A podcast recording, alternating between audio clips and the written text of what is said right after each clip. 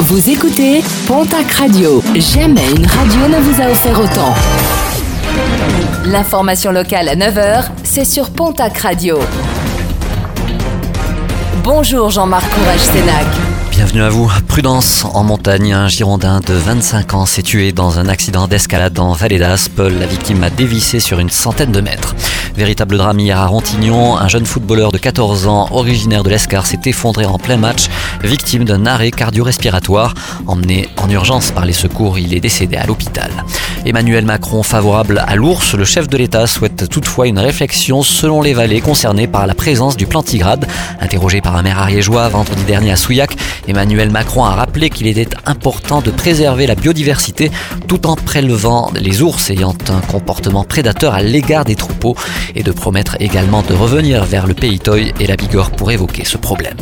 1500 à Tarbes, 1000 à Saint-Jean-de-Luz, un peu plus de 500 à Pau, 200 à Mont-de-Marsan. Les Gilets jaunes, une nouvelle fois présents samedi dernier dans la région pour l'acte 10 de leur mobilisation. Une mobilisation qui s'est achevée avec une nocturne programmée à Tarbes. À noter quelques tensions en fin de soirée.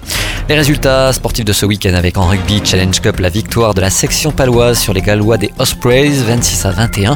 En Pro D2 la suite de la 18e journée après la défaite jeudi dernier de Bayonne à Nevers. Large victoire de Biarritz sur Massy 36 à 12.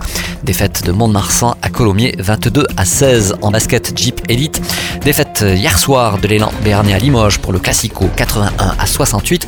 En Ligue féminine, à noter deux victoires locales, celle du TGB sur Landerneau 67 à 63 et de Basketland sur Roche-Vendée 69 à 64. En football, championnat national, victoire du Pau FC sur Avranches 2 à 0.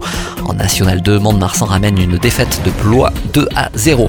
Et puis la fameuse vente aux enchères de 80 véhicules a rassemblé beaucoup de monde hier à Tarbes. Près de 2000 personnes venues assister à la vente de ces voitures dont certaines très rares et les tarifs vont d'ailleurs de pair. 48 000 euros pour une Porsche 356 bien rouillée, 99 000 euros pour une Jaguar Type E et pas moins de 560 000 euros pour une Lamborghini Miura.